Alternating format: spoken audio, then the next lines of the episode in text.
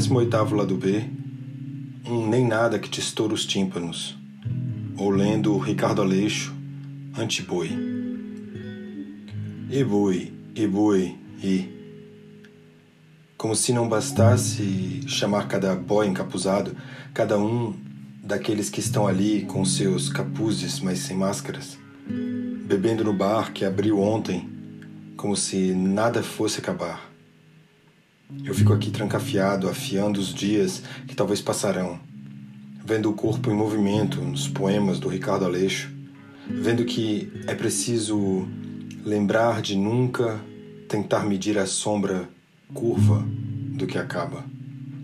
Ele falava assim como se nada pudesse ser visto ou ouvido sem que se passasse pelo ato, um ato, nesse caso fotográfico, que abre o livro.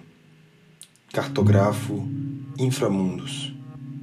O que pode querer dizer que uma imagem se estabelece naquele luto perdido, impossível, naquele luto que se refere a um eu, conjugando o verbo, mas, sobretudo, o que acolhe o mundo desde sua infraestrutura, de sua fidelidade a mais com o outro.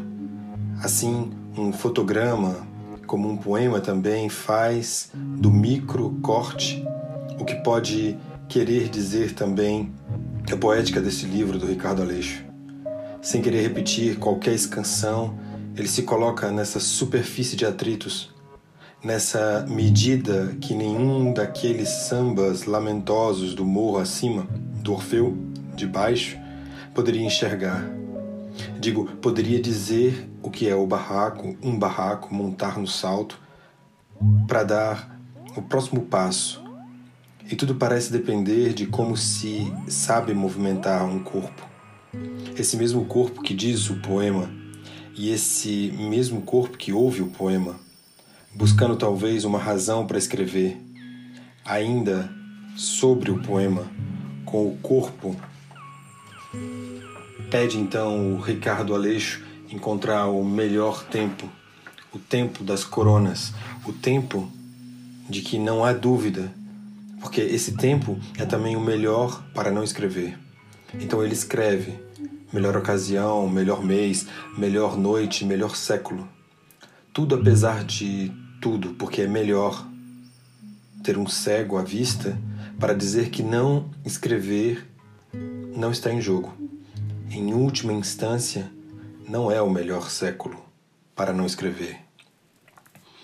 Isso dito depois daquela teoria toda que os contemporâneos, Vidipilha, deveriam escrever sobre o que não se diz, vulgo trauma, e dar testemunho do irrepresentável.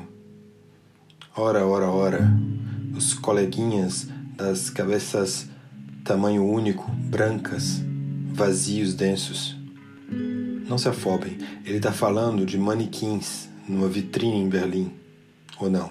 De umas imagens para sempre perdidas que rastejam no ar.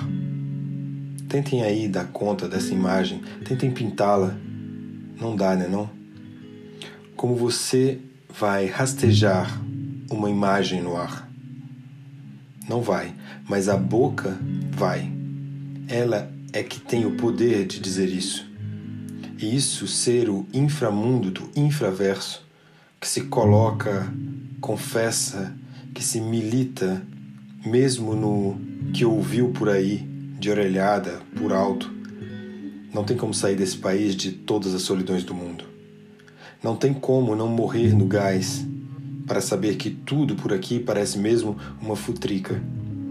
Para os que pensam saber o que fazer da sua gangue. Há muita gangue sem gueto, que parece mais um bando vomitando soberania. Quando pensa construir a verdade. Ricardo Aleixo parece mais ao lado dos delirantes, Leonilson, Bispo, Lampião, João Cândido, todos homens que aparecem por aí nos versos do Antiboi, que se compõem em pontos de jongo. É de vidro a casa grande, é de vidro.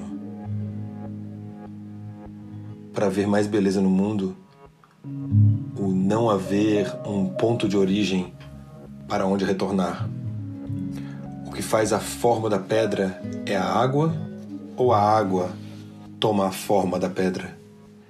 Num giro, só seguem os seus poemas como se pudéssemos sentir um outro tato, um outro modo de sentir a solidão.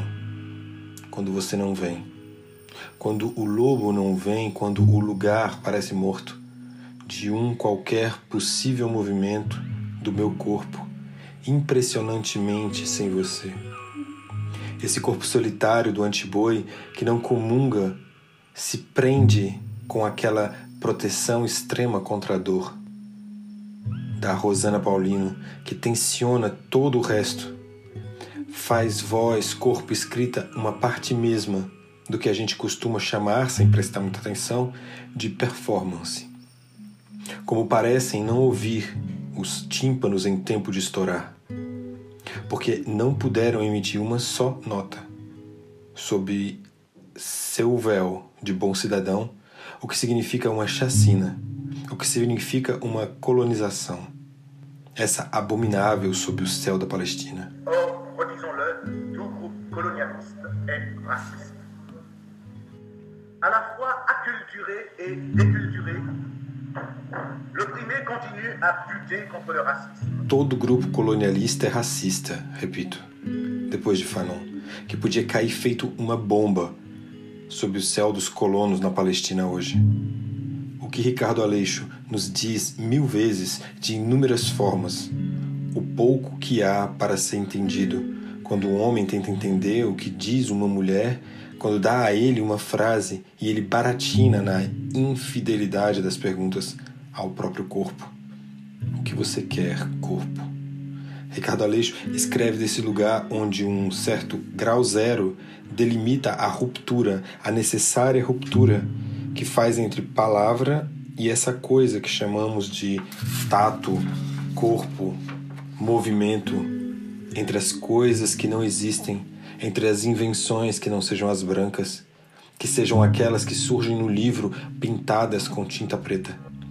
Duas páginas abertas na única prosa em preto, o âmago do ômega um corpo a corpo fechado em seu alvor.